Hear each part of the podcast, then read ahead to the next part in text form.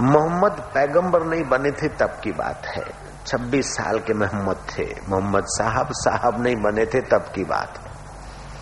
उनकी पत्नी की उम्र 40 साल थी। किसी माउंटेन पर, किसी पहाड़ी पर जाकर उस शख्स ने प्रार्थना की कि, हे मेरे मालिक, मैं तो तुझे नहीं खोज सकता, लेकिन तू मिलना चाहे तो आसान है। मैं तो तुझे नहीं जान सकता, पकड़ सकता, लेकिन तू मेरा हाथ पकड़ना चाहे तो तेरे लिए आसान है। ए मेरे मालिक, मैं जैसा तैसा हूँ, तेरा हूँ। शरणागति योग हो गया अपना। प्रार्थना करते करते वो ईगो लेस हो गए आंशिक रूप से। कोई योगी पसार होते होंगे अथवा अंतरात्मा, परमात्मा की कृपा होगी, जो भी होगा, उनके शरीर में स्पंदन होने लगा, कंपन होने लगा।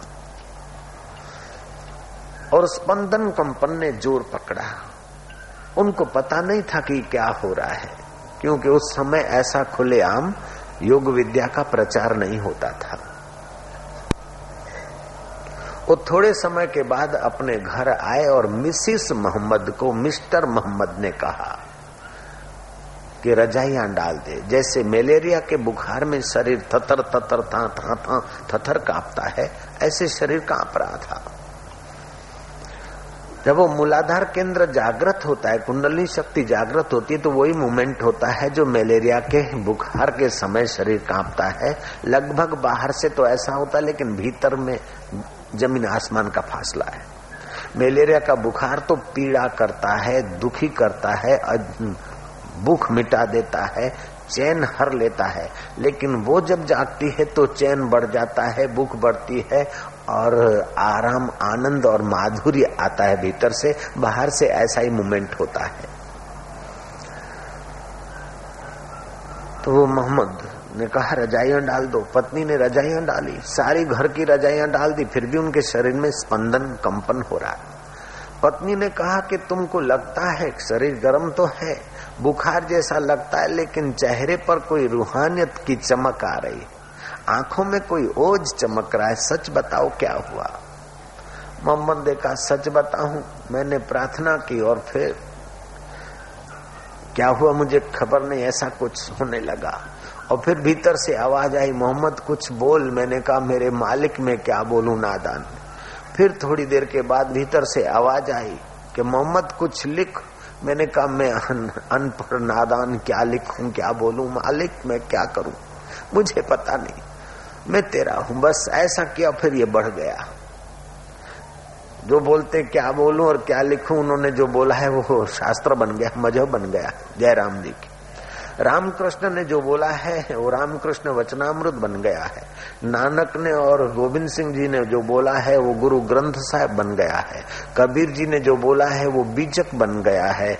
ऐसे ऋषियों ने जो बोला है, उपनिषद बन गई है। और वेद व्यास जी ने जो बोला और लिखा है, वो श्रीमद भागवत बन गया है। ये वह प्रभाव प्रसाद है। इस प्रसाद से दुख दूर होने लगते हुए महापुरुष भगवान वेदव्यास जी प्रतिदिन आठ घंटे ध्यान करते और ध्यान के बाद उठते तो थोड़े बैर खा लेते, इसलिए बाद्रायण नाम पड़ा व्यास जी का। बद्री का आश्रम के इलाके में वहाँ बैर होते होंगे उस समय। तो इन महापुरुषों ने जो भागवत जैसा महान ग्रंथ दिया, उसके पीछे भी उनकी एकाग्रता है। और सिंध देश में मूर्ख बादशाह ने जुल्म किया, इस्लाम में आ जाओ, नहीं तो कत्ल कर देंगे। कई कायर लोग तो अपना धर्म, हिंदू धर्म महान छोड़कर फिसले होंगे पाँच पच्चीस, लेकिन बाकी का समाज सुगठित हो गया। कि गुरु टेक बहादुर बोलिया, सुनो सिखो बड़ भाग्या, धड़ दीजिए, धर्म न छोड़िए। स्वधर्मे निधनम श्रेय, पर धर्म भया, वह गीता कहती है। तो उन्होंने मृख बादशाह को चैलेंज किया कि हम नहीं। अपना मज़हब अपना हिंदू धर्म नहीं छोड़ेंगे। तो बोले, तीन दिन के अंदर तुम्हारी खुले आम कतलाम हो जाएगी। बोले, तीन दिन की हमें मोहलत दीजिए, हम हमारे भगवान को पुकारेंगे। अगर हमारे भगवान आ गए तो फिर फैसला तुम कर लेना, भगवान और तुम। और नहीं आए तो फिर हमें तुम कत्ल कर देना, लेकिन हम अपना हिंदू धर्म नहीं छोड़ेंगे। तीन दिन की मोहलत लेकर सिंधी साई लोग गए दरिया किनारे। तू थंबो तू थूणी, तू छपर ऐं छांव, आऊँ कुजाड़ो काऊं सभी की मालूम को तोखे। तंबा भी तेरी सत्ता से और थूणी भी तेरी सत्ता से, छपरा भी तेरी सत्ता से, हवाएँ भी तेरी सत्ता से, हे मालिक, जल थल में मेरे परमेश्वर, तू ही तू है पुकारते पुकारते। सूरज उदय हुआ, दोपहर हुई, शाम हुई, भूखे प्यासे सिंधी पुकारते रहे, भजन ध्यान करते रहे, रात हो गई, दूसरा दिन हुआ। दूसरे दिन की दोपहर हुई, शाम हुई, भूखे प्यासे, वही प्रार्थना और ध्यान भजन करते रहे। जिसको जैसा आया, वो अपना गुनगुनाता गया। तीसरा दिन हो गया। महाराज उस दरिया में से प्रकाश पुंज देखा और प्रकाश पुंज में एक घोड़े सवार सांत्वना देते हुए तमाम लश्कर के साथ आ रहे हैं मानो और कह रहे हैं कि तुम ढीजो न डरो मत, मैं मृख को सबक सिखा दूँगा और तुम अपने धर्म में रहो। वही भगवान झूलेलाल भगवान नाम से प्रसिद्ध हुए और सिंधियों के उपास्य देव हो गए। तो उसके पीछे भी तो एकाग्रता और जैसे पूतना को भेजा गया था। कंस के द्वारा पूतना भेजी गई थी कृष्ण को जहर देने के लिए। ऐसे ही मूर्ख बादशाह को जब पता चला कि नसरपुर में भगवान अवतरित हुए हो गए हैं, रत्नाणी के घर देव की बाई के कुख से और ये हिंदुओं के पीर देखें क्या है, ले जाओ गुलाब का फूल और उस बालक को सूंघा कर वहीं मार दो। तो बालक को सूंघाने गया जो मंत्री फूल तो मंत्री के ठोडी पर ऐसी बालक ने लात मारी कि वो तो लोक लोकांतर के दृश्य देखने के लिए मूर्छित हो गया और उसको पता चला कि ये बालक लगता है, लेकिन देखते देखते जवान हो गया, पूरे राज्य को घेर लिया, जलमय हो गया, मृख काँप रहा है हाथा जोड़ी कर रहा है, माफ़ी मांग रहा है। तो ऐसे ऐसे चमत्कार उस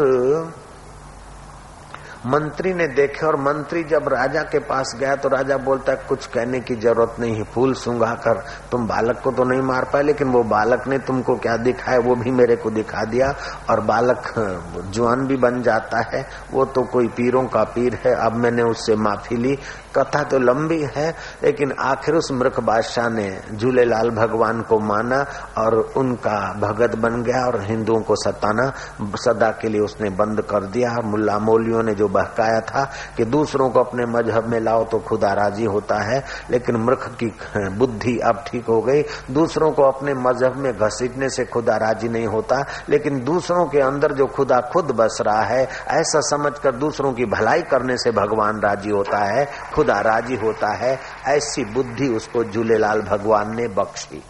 तो इस झूलेलाल भगवान के पीछे अवतार के पीछे भी सिंधियों की एकाग्रता है और कृष्ण अवतार के पीछे भी वसुदेव देव की, की एकाग्रता है रामा अवतार के पीछे भी दशरथ और कौशल्या की एकाग्रता है और ऐसे ही आपके हृदय में भी भगवान अवतरित होंगे तो उसमें एकाग्रता चाहिए। जय राम जी तो मूलाधार केंद्र अगर रूपांतरित हो जाए, जैसे नरेंद्र इधर उधर खूब घूमे थे, लेकिन इस जगत में आगे बढ़े हुए संत जब तक नहीं मिले तो नरेंद्र को संतोष नहीं हो रहा था। आखिर रामकृष्ण परमहंस के पास आए, और रामकृष्ण ने कहा कि मैं तुझे भगवान दिखा सकता हूँ। महाराज, कृपा कीजिए, मैं आपके शरण ले चल कमरे में। कमरे में ले गए। बुशट उतार। हालाँकि अब मूलाधार अथवा विशुद्धाख्या केंद्र पर अथवा अनाहत केंद्र पर शक्तिपात करने के लिए बुशट उतारने की कोई ज़रूरत नहीं। एक्सरे मशीन बिना कपड़े उतारे एक्सरे कर सकती है तो संत की दृष्टि तो उससे बहुत सूक्ष्म होती है। फिर भी रामकृष्ण ने ये लीला की कि देखो ये बात मानता है कि नहीं मानता। शरणागति है कि नहीं? बुशट उतरवाई रामकृष्ण ने उसको नाभि से, मूलाधार केंद्र नाभि के नीचे, नाभि से लेकर सिर तक एक दो बार झांका बारीकी से। इसका मन इस वक्त कहाँ है? रामकृष्ण ने देख लिया और रामकृष्ण ने दो हाथ पकड़ के नरेंद्र के अनाहत केंद्र, हृदय केंद्र पर पैर के अंगूठे का स्पर्श कर दिया और नरेंद्र का वो चौथा केंद्र खुल गया। खुल गया तो शरीर घूमने लगा, घंटी गिनाई डोलने लगा, कुछ हंसने लगा, कभी कुछ का कुछ। नरेंद्र लिखते हैं कि मुझे ऐसा कुछ होने लगा कि ये पागल बाबा ने मुझे क्या कर दिया। अब मैं कभी उसके पास नहीं जाऊँगा। फिर भी वो इतना मधुर अनुभव था कि भाइयों में बार बार उनके चरणों में गया और इस समय खेतड़ी के महाराजा घोड़ों को खोलकर खुद राजा रानी मेरे को रथ में बिठाकर राजा रानी रथ खींच रहे हैं और मेरा स्वागत कर रहे हैं। ये मेरा स्वागत नहीं रामकृष्ण की कृपा का स्वागत है मेरे गुरुदेव की कृपा का स्वागत है। मेरे को तो बेचकर चने खा जाए ऐसे विद्वान कॉलेज में और काशी में अभी भी है। लेकिन फिर भी मैं इतना प्रसिद्ध हो, रहा हूँ या मानना जा रहा हूँ इसमें मेरे प्रभु का प्रसाद है गुरुदेव का प्रसाद है। अब मैं स्कूली विद्या तो तीन क्लास पढ़ा हूँ, और मेरे पीएचडी और एमबीबीएस कई शिष्य हैं, और लाखों लाखों किताबें और लाखों लाखों कैसेटें चलती आपके सामने। ये भी तो एक सरप्राइज़ है, जयराम जी की। चीन की दीवार मशहूर है, कोविड का पेट्रोलियम मशहूर है, अमेरिका के अभागे डॉलर मशहूर है, लेकिन भारत के संत तो अभी भी मशहूर है। जयराम जी तो बोलना पड़ेगा क्या तो एक होता है पादस्थ ध्यान, दूसरा होता है पिंडस्थ ध्यान। पिंडस्थ ध्यान अभ्यास करके अपना वो पिंड रूपांतरित करो। उसमें बारह वर्ष भी लग सकते, बारह महीने भी लग सकते हैं और बारह सप्ताह भी लग सकते हैं, जैसी आपकी तत्परता जागृत हो सकता है। लेकिन जागृत हो गया तभी भी आगे के रास्ते के लिए गुरु चाहिए। जागृत है कि हमको भ्रमणा हो गई कि कल्पना के राज्य में चले गए, इसका चेकिंग के लिए भी गुरु चाहिए। दूसरा है कि रामकृष्ण जैसे कोई समर्थ संत दृष्टिपात करके, जैसे आनंदमयी माँ के पास वो योग्यता थी। रामकृष्ण के पास वो योग्यता थी। अभी भी कई किसी किसी हज़ारों में किसी किसी महापुरुष के पास वो योग्यता है शक्तिपात करने की। जयराम जी की। तो वो चार ढंग से करते हैं। दृष्टि से करते हैं, संकल्प से करते हैं, वस्तु प्रसाद देकर करते हैं, अथवा तो स्पर्श से करते हैं। सुखदेव जी महाराज के पास भी ये सामर्थ्य था। सुखदेव जी महाराज पांचवा दिन कथा का हुआ तो परीक्षत के ऊपर शाम्भवी दीक्षा, अर्थात दृष्टि से कृपा बरसाई। और उनको कृपा पची की नहीं, इसलिए सुखदेव जी महाराज ने पूछा थोड़ी देर के बाद परीक्षत को कि राजन, तुम्हें भूख और प्यास ने सताया होगा। जाओ, भोजन करो, फलहार करो। राजा कहता कि महाराज, प्रभु, जिस भूख प्यास ने तो ऋषि के गले में मरा हुआ सांप डलवा दिया। वो भूख प्यास अब न जाने कहा चली गई। आपकी कथा अमृत पान से मेरे भूख और प्यास तो मिट गई। मुझे तृप्ति का अनुभव हो रहा है। कथा अमृत का पान कराने की कृपा कीजिए। देव, मैं आपको नमस्कार करता हूँ। परीक्षत जैसा श्रोता और सुखदेव जी जैसे गुरु मिले तो श्रवण करते करते श्रोता की योग्यता देखते हुए परीक्षित बरसे पाँचवें दिन। फिर परीक्षत जब कथा पूर्ण होती है, उस समय स्पर्श दीक्षा करके बरसे है। अहम ब्रह्म परम धामम परमानंदम परम पदम, मैं ही आत्मा ब्रह्म हूँ, ऐसा जान और यही परम पद है, ऐसा उपदेश देकर सिर पर हाथ रखा और परीक्षत की अविद्या मिट गई। और परीक्षत को सुखदेव जी कहते हैं कि, हे राजन, ये राजाओं की वंशावली और जो कथाएँ हैं, वो तेरे चित्रूपी पक्षी को एकाग्र करने के लिए, फंसाने के लिए थी। तेरे चित्रूपी पक्षी को वाक्य जाल में मैंने फंसा रखा था। बाकी तो तेरा आत्मा और तक्षक का आत्मा और श्री कृष्ण का आत्मा एक है, तू अमर है, चैतन्य है और देह तो ये जैसे खली होती है क्या? जैसे धान के ऊपर फोतरी होती है, ऐसे ही आकाश जैसे आकाश के ऊपर घड़े की आकृति होती है, ऐसी तेरे चिदानंद स्वरूप आत्मा के ऊपर देह की आकृति है। देह की आकृति भले तक्षक मिटा दे, लेकिन तू अमिट आत्मा है, ऐसी कृपा बरसा दी और साक्षात्कार करा दिया तो ये पादस्थ ध्यान के बाद पिंडस्थ ध्यान का वर्णन आता है। पिंडस्थ ध्यान में मूलाधार केंद्र, अगर मूलाधार केंद्र रूपांतरित हो जाए तो देवताओं से वो आदमी पूजा जाएगा। अणिमा आदि सिद्धियाँ उसके आगे हाजिर होने लगेगी। दादुरी आदि सिद्धियाँ और महावाक्य का उपदेश सुनने मात्र से उसको ज्ञान में स्थिति हो जाएगी। जैसे जनक की योग्यता थी और अष्टावकर का जरा सा उपदेश और जनक को परमात्मा का साक्षात्कार। परीक्षत को आखिरी समय जरा सा उपदेश दिया सुखदेव जी ने और परीक्षत को कृष्ण तत्व का साक्षात्कार।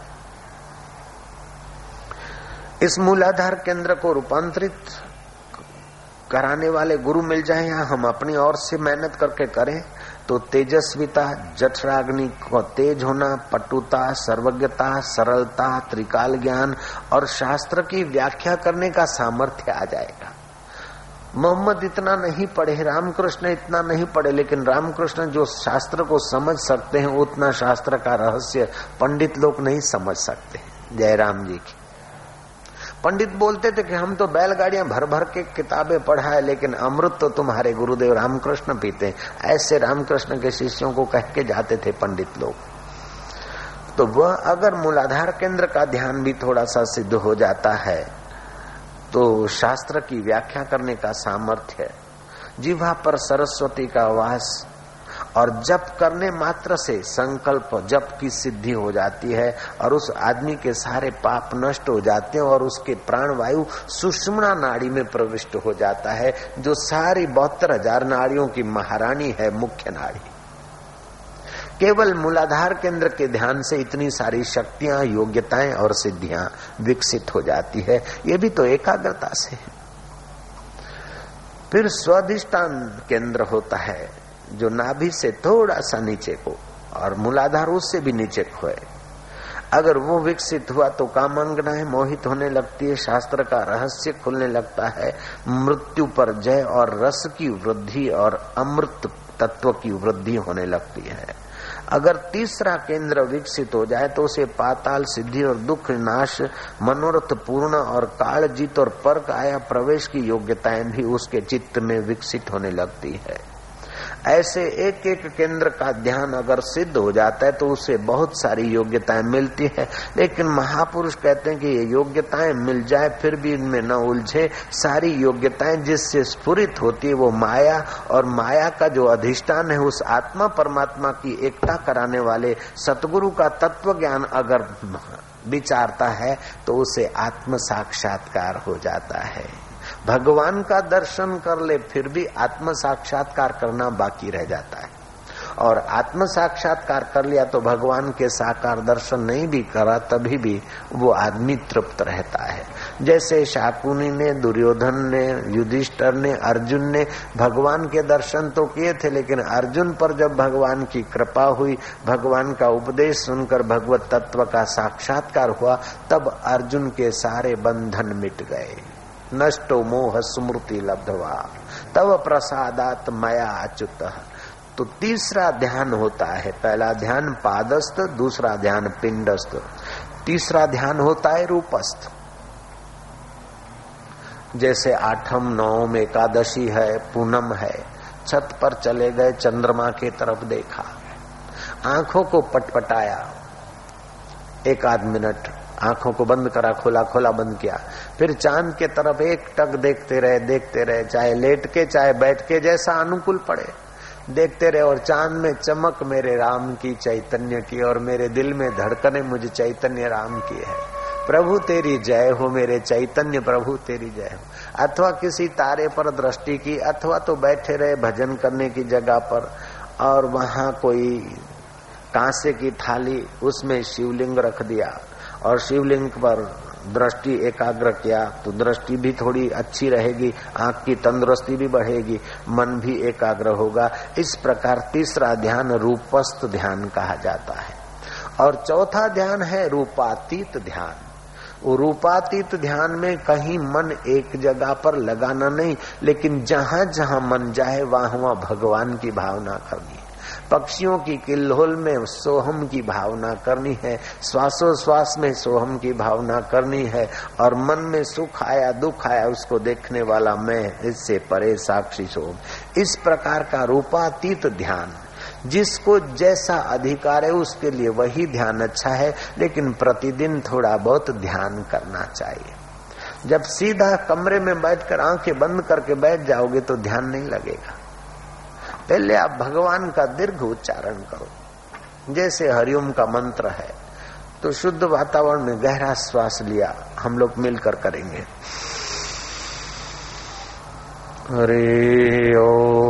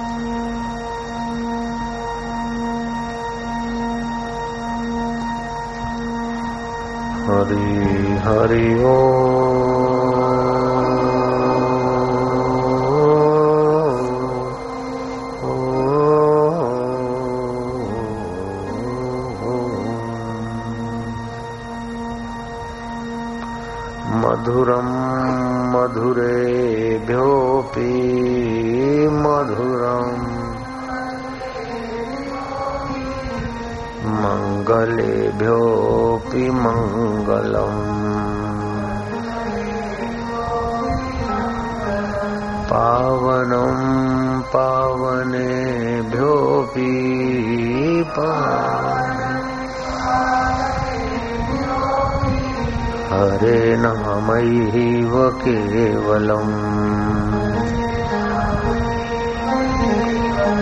हरि हरि ओ।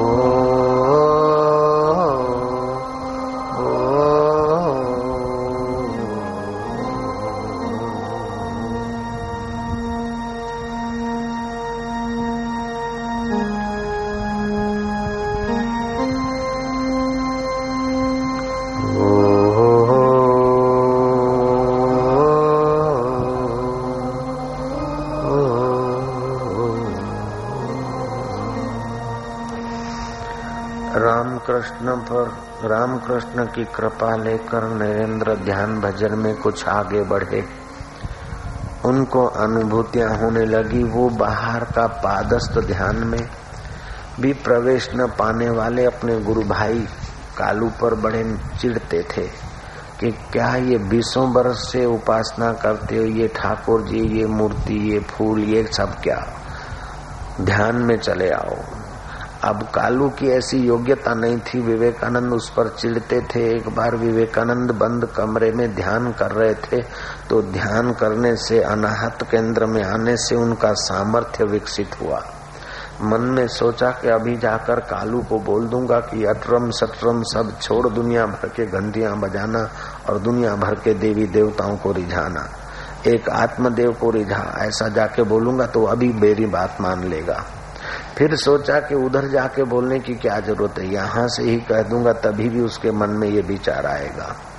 नरेंद्र ने कमरे में बैठे बैठे संकल्प किया एक आलू ये सब छोड़।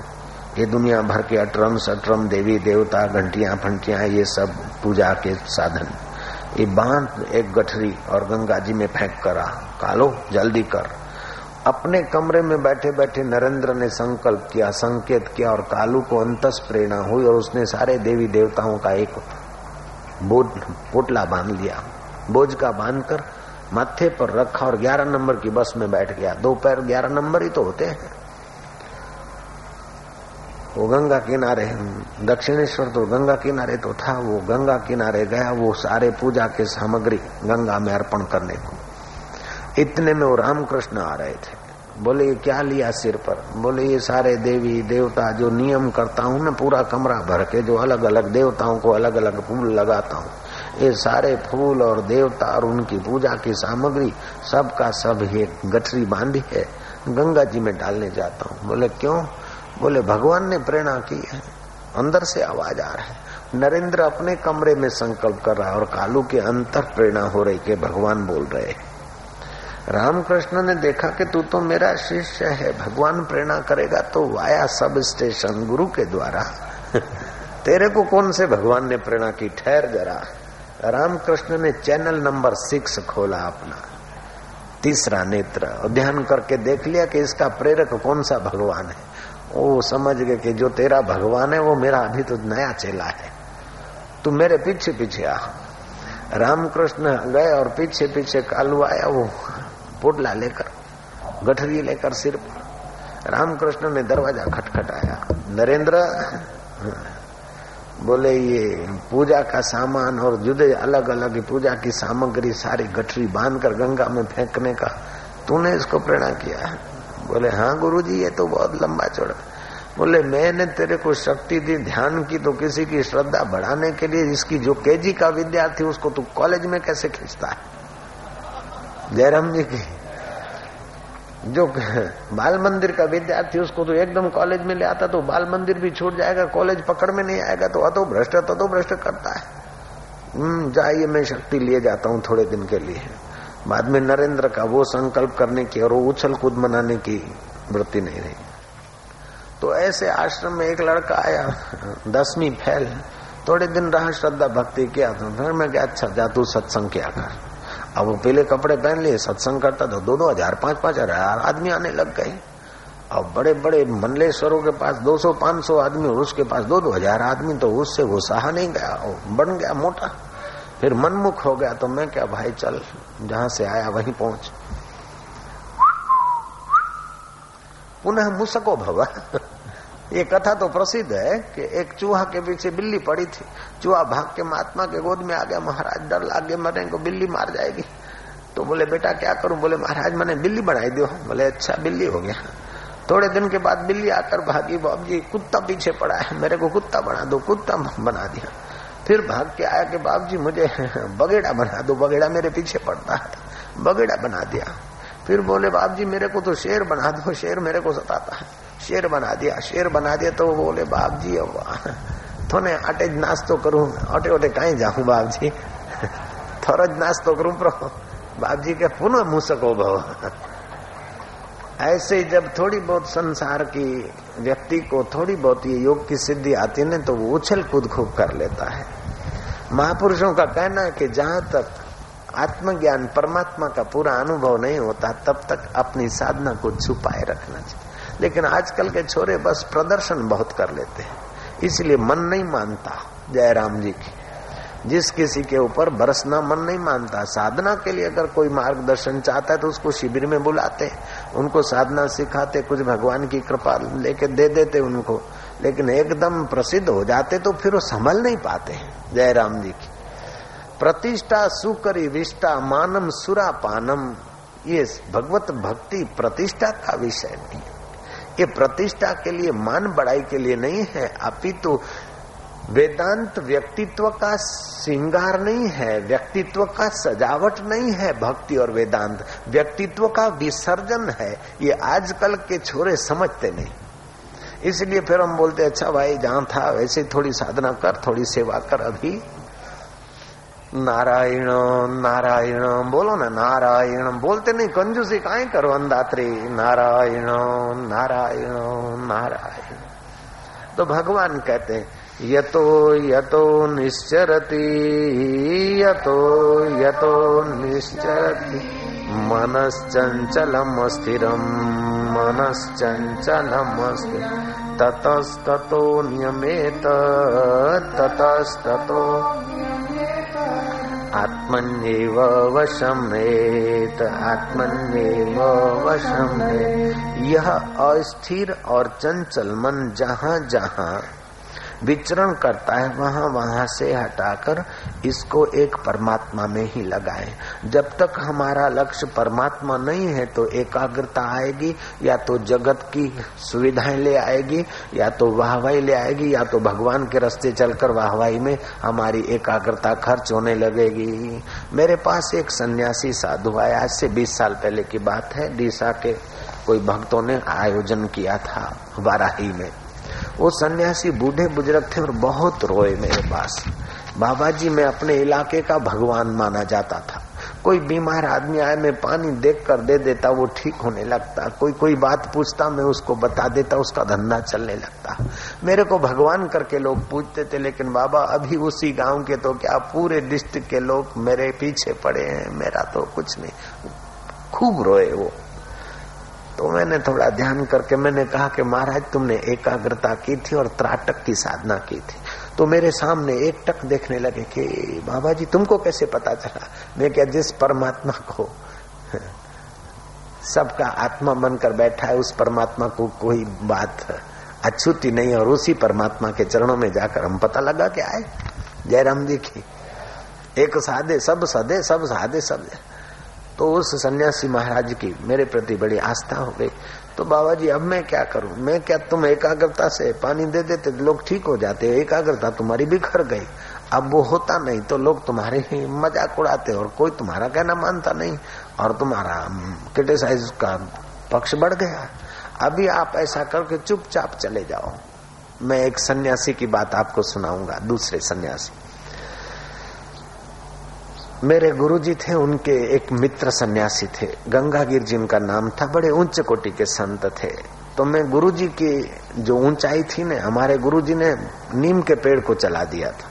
लीलाराम जी नाम था, फिर मुसलमान भाइयों ने भी, बड़ी कथा है वो।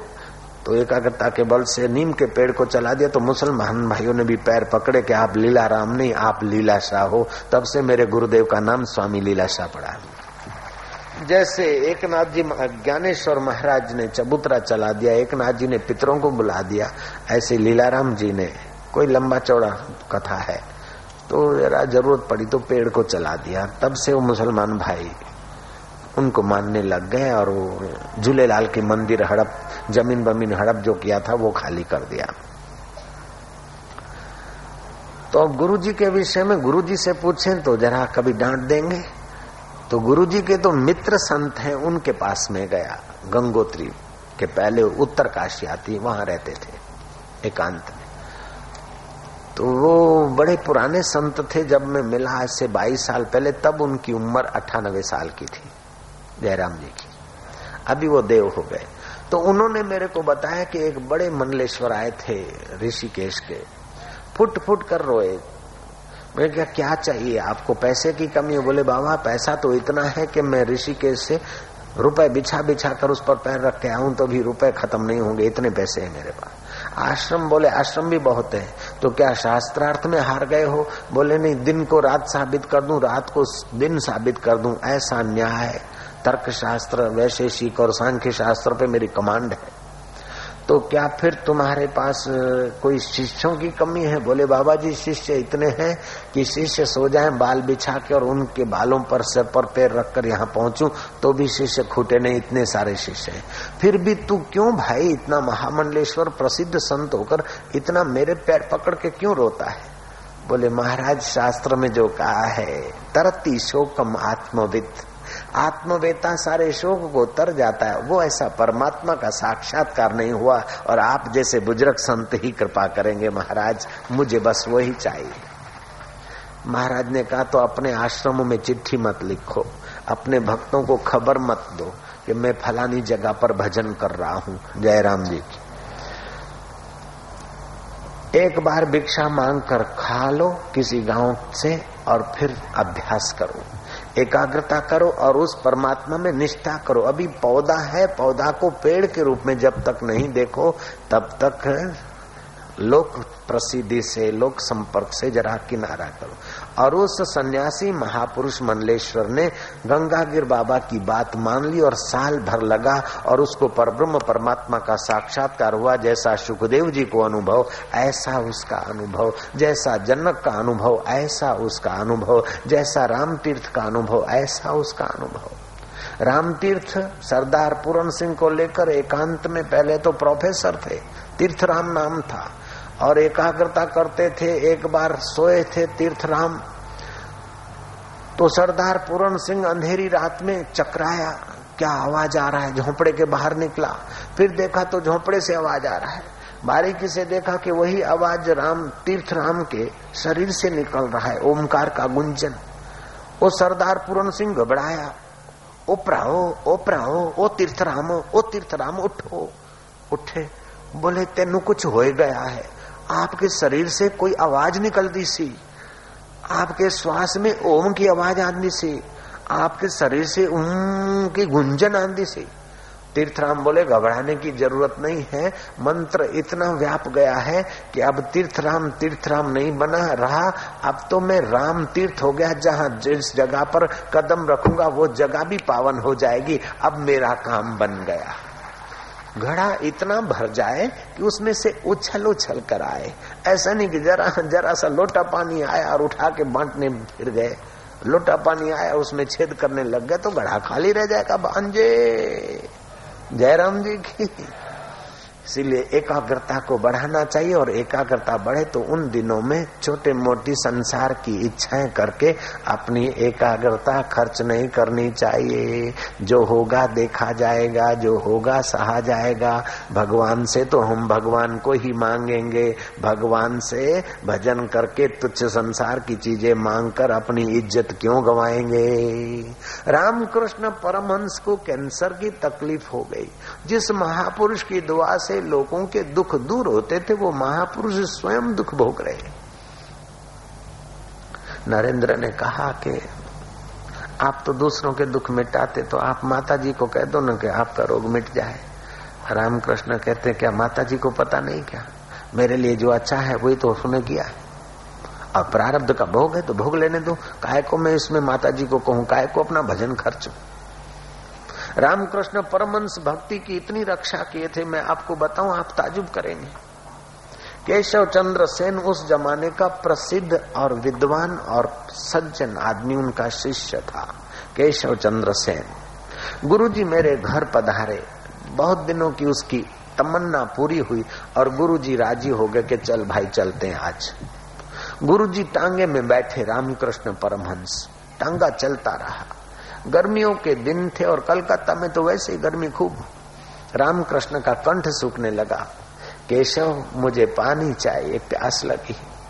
केशव चंद्र सेन बोलते, गुरुजी, अब भी घर आया, अब भी आया। टांगा भगाया, फिर रामकृष्ण का कंठ सूखा। केशव, बहुत प्यास लगी है, पानी। बोले, गुरुजी, अब भी घर आया। ऐसा करते करते प्यास ने ज़ोर पकड़ा। रामकृष्ण से सहा नहीं गया। रामकृष्ण ने कहा, केशव अब तो गला सूख रहा है, प्राणी निकल रहे पानी। बोले, गुरुजी, बस वो आ गया घर। भगाया टांगा, खूब टांगा भगाया। घर पहुँचे और नौकर को बोला, जाओ, पानी का जग ले आओ। पानी लाया, गिलास लाया जग भर के। रामकृष्ण ने जग में देखा, पानी के जग में और मुँह मोड़ लिया। केशव चंद्र सेन ने नौकर को डांटा, जाओ ठीक ठाक जग मांझ कर बढ़िया ढंग से ले आओ। जैसा बढ़िया आजकल कहते हैं, ऐसा मांझ मूंझ के ले आया।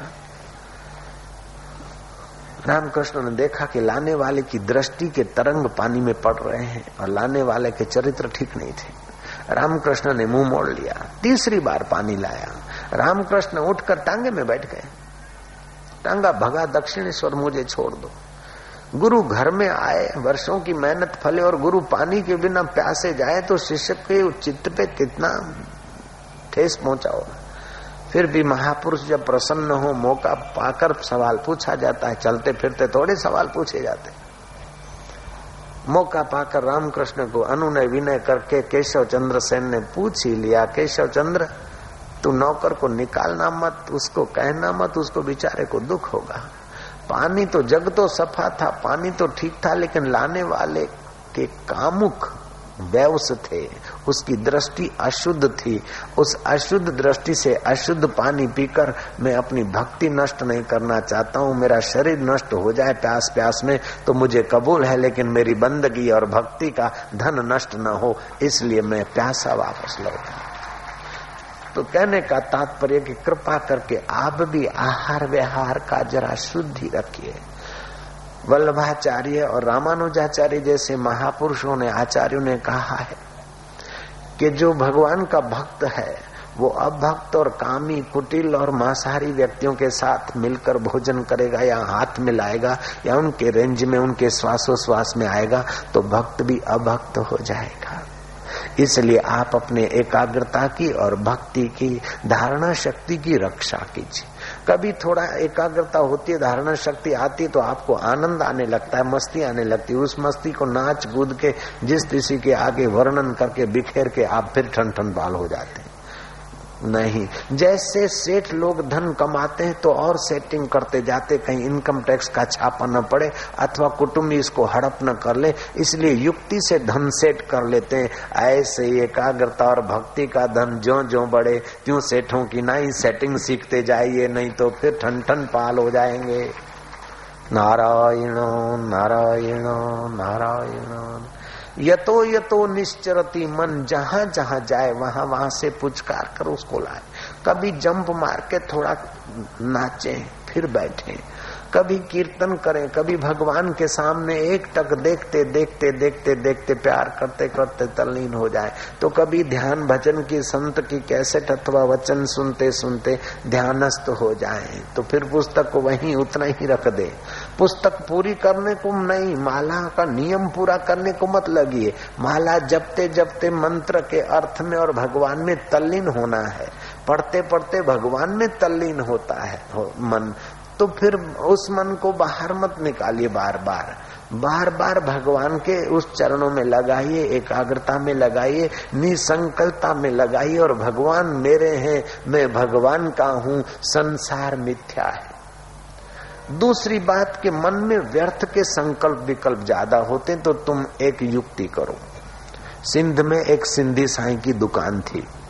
एक बरोच वो जाति ऐसी जरा गुंडागर्दी की जाति का आदमी था। उसने आकर सिंधी को बोला कि, सिंधी, एक सौ रुपया दे दे जरा उधार। उस जमाने का सौ रुपया, जिस समय सौ रुपये में डेढ़ सौ तोला सोना डेढ़ तोला सोना मिलता था। सितर रुपये तोला सोना था, तब का सौ रुपया। सौ रुपया सिंधी से मांगा, वो लेके गया। कुछ दिनों के बाद सिंधी ने कहा कि, भाई, तू ब्याज ब्याज तो नहीं देगा, सौ रुपया मेरे को दे दे तो भाई, बड़ी मेहरबानी। उसने बोला, सिंधी, सौ रुपया लेना है तो मेरी बात मान ले। सिंधी बोलता, तेरी एक बात नहीं, चार बात मानू, तू मेरा सौ देने की. हाँ बोल दे. आदमी जरा डैमेज था, गुंडा था। वो बोलता है, सिंधी सौ रुपया लेना है तो सौ की कर दे साठ. सिंधी ने कहा, ठीक है, साठ ही दे दे. बोले, आधा कर दे काट सौ की कर दे साठ, आधा कर दे काट बाकी बचे तीस।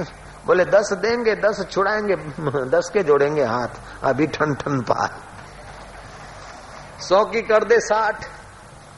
आधा कर दे काट तो कितने बचे? तीस बचे। वो तीस भी दिया नहीं उसने। बोलता, दस देंगे, दस छुड़ाएँगे, दस के जोड़ेंगे हाथ। अभी सौ के तो दस बना दिए उसने। सौ की कर दे साठ, आधा कर दे काट दस देंगे, दस छुड़ाएँगे, दस के जोड़ेंगे हाथ। ऐसे तुम्हारे मन में सौ सौ इच्छाएँ, वासनाएँ हो। उसको बोलो कि भाई सौ की अभी साठ कर दे। आधा काट कर दे, दस इच्छाएँ पूरी करेंगे, दस चुड़ाएँगे दस के हाथ जोड़ेंगे। अभी तो राम भजन करने दे भाई, अभी काहे चक्कर में डाले अंदाता कृष्ण कन्हैया लाल की, जो ज़रूरी काम है, जो कर सकते हैं और ज़रूरी है, उतना पूरा कर लें। जो बिना किए हो सकता है, छोड़ सकते हैं और चल सकता है, काम, उसको छोड़ दीजिए। ये चाहिए ये चाहिए ये चाहिए। अगर पाँच जोड़ी में जी सकते तो सात जोड़ी कपड़ा सिलाने के चक्कर में क्यों पड़ो? तीन कमरे में जी सकते तो छह कमरे वाले मकान बनाने में समय क्यों खराब करें? दो पाँच हज़ार रुपये आवक से जी सकते हैं तो पचासों लाख इकट्ठा करके, छोड़ के मरने के चक्कर में क्यों पड़े? मन को एकाग्र करके असली धन कमाने में क्यों न लग जाना, जो मरने के बाद भी नहीं छूटता? संत बीज पलटे नहीं, चाहे युग बीते, अनंत ऊंच नीच घर अवतरे रहे। संत को संत सियावर रामचंद्र की। रामानंद स्वामी के चरणों में सेवा करने वाला ब्रह्मचारी कभी बड़ी भारी गलती कर दी। थोड़ा बहुत तो एकाग्र होता था, भक्ति करता था, बड़ी भारी गलती कर दी। गुरु ने श्राप दे दिया, तूने मुझे चमारों का अन्न खिलाया, मेरा भजन बिगाड़ा है, जा तू एक बार चमार बन के रहेगा। वही ब्रह्मचारी रघु चमार के घर जन्मा और उसका नाम रहीदास पड़ा। और अगले जन्म की एकाग्रता और भक्ति रहीदास के अंतकरण में ऐसी तो चमकी कि संत तुलसीदास जी उनसे मिलने गए और मीरा बाई ने तो उनकी कृपा लेकर गुरु मल्यारे रहीदास और मेवाड़ को झुमाया। एकाग्रता तो भाई, मौत भी नहीं छीन सकती है। ऐसा भगवान की भक्ति का धन है। उस धन को कमाने के लिए बाहर के धन का लोभ कम कर दीजिए। उस मित्र परमात्मा को पाने के लिए बाहर के मित्र साधारण होटलों में और शराब कबाब में घसीटने वाले मित्रताओं की मित्रता छोड़ दीजिए, उस सच्चे मित्र से मित्रता बनाइए। कबीरा यह जग आय के बहुत से कीने मीत, जिन दिल बांधा एक से वे सोए निश्चिंत, उस एक परमात्मा से दिल बांधिए। मैं एक विनोद की बात कहूँगा। एक सेवक ने सेवा किया गुरु की। दो चार साल सेवा किया और फिर ऐसे ही ये सेवक के मन में चक्कर आ गया। बोले, गुरुजी गुरुजी, मैं अब जो सुना है ना उसका अनुभव करने जाता हूँ। मेरे को अब आप छुट्टी दे दीजिए। गुरु ने कहा कि बिखर जाएगा। नहीं नहीं गुरु जी कुंभ का मेला है, मैं कुंभ देखने जाऊँगा। गुरु जी ने कहा, फिर खाएगा, पिएगा क्या? बोले गुरु जी इतना साल सेवा किया है, आप कुछ दे दो, ऐसा कुछ मंत्र मंत्र गुरु ने बोला अच्छा लाओ, भोजपत्र ले आओ।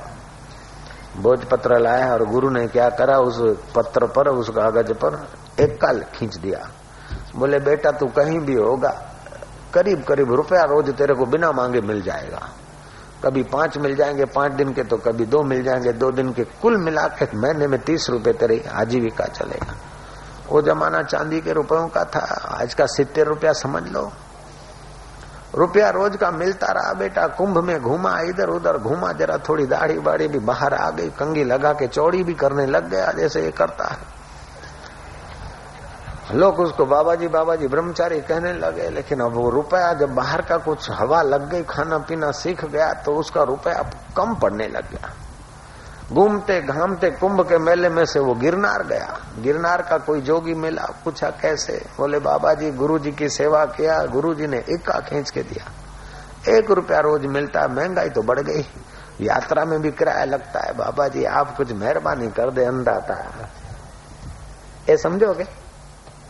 हाँ, अंदाज़ा बाबा जी ने कहा तेरा गुरु तो भाई ब्रह्म ज्ञानी समर्थ है। उसने एका कर दिया बोले हाँ बोले, लाओ, मिंडी हम धर देते मिंडी हम धर देते अब तो उस छोरे को रोज दस रुपए मिलने लगे। दस मिले तो ख्वाहिश बढ़ गई। रहन सहन, ठाठ माठ हे खपे वो खपे तो ये शास्त्र खपे ये पुस्तक खपे ये करे ये करे। वो थैले बेले ले लेके घूमने लगा। तो फिर मजूर भी चाहिए। नारायण नारायण नारायण बोले, अब ये सब बढ़िया ज़िंदगी तो है, लेकिन अब पैसा पूरा नहीं होता। कोई तीसरे संत के पास पहुँच गया। बोले, बाबा जी, गुरु ने तो एक का कर दिया, और गिरनार के जोगी ने मिंडी कर दी। आप भी कम नहीं है। बाप जी, और तो कहीं नहीं मंगवंदा था एक मिंडी कर दियो ना। वो एकाग्रता में ऊँचे बड़े हुए महापुरुष थे तो एकाग्र होकर संकल्प कर देता तो प्रकृति में हो जाता है। उसने तीसरी, दूसरी मिंडी कर दी। अब तो रोज का सौ सौ रुपया मिलने लग गया।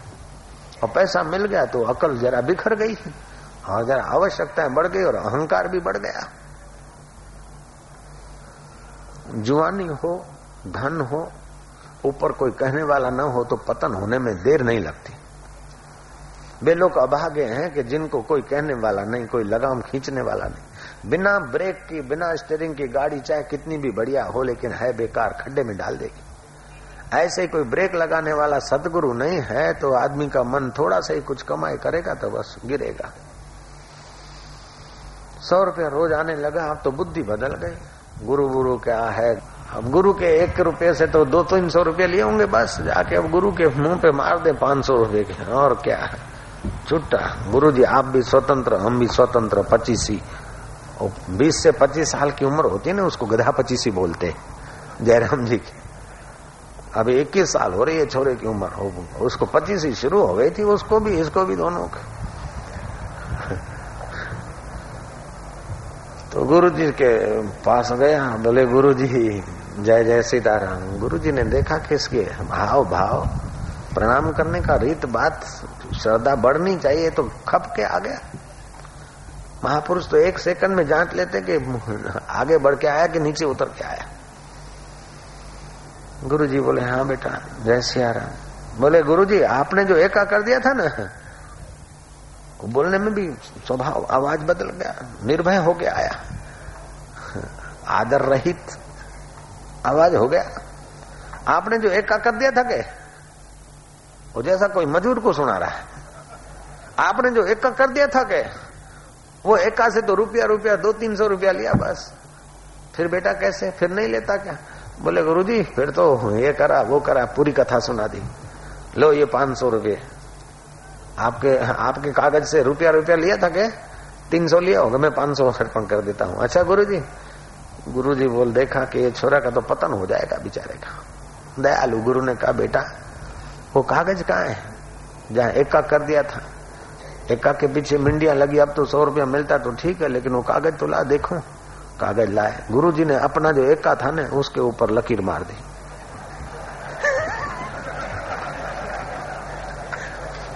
मैं अपना एका वापस ले लेता हूँ भाई। अब जाओ, मिंडिया मिलती रहेगी तुझे, जा।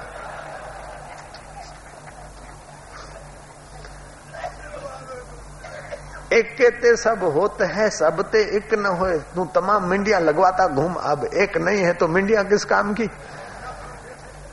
ऐसे ही वो एक चैतन्य परमात्मा है तो तुम्हारी दो आँखों रूपी दो मिंडिया, दो कान रूपी दो मिंडिया, दो नाक रूपी दो मिंडिया, ये मिंडिया सब उस एक के आधार पर चलती, घूमती, फिरती हाँ माँ, थू हाँ बोलती है। अगर उस एक परमात्मा का कांटेक्ट छूट जाए तो इन मिंडियों को तो शमशान में ले जाते, ऊपर से खर्चा करावे जलाने का।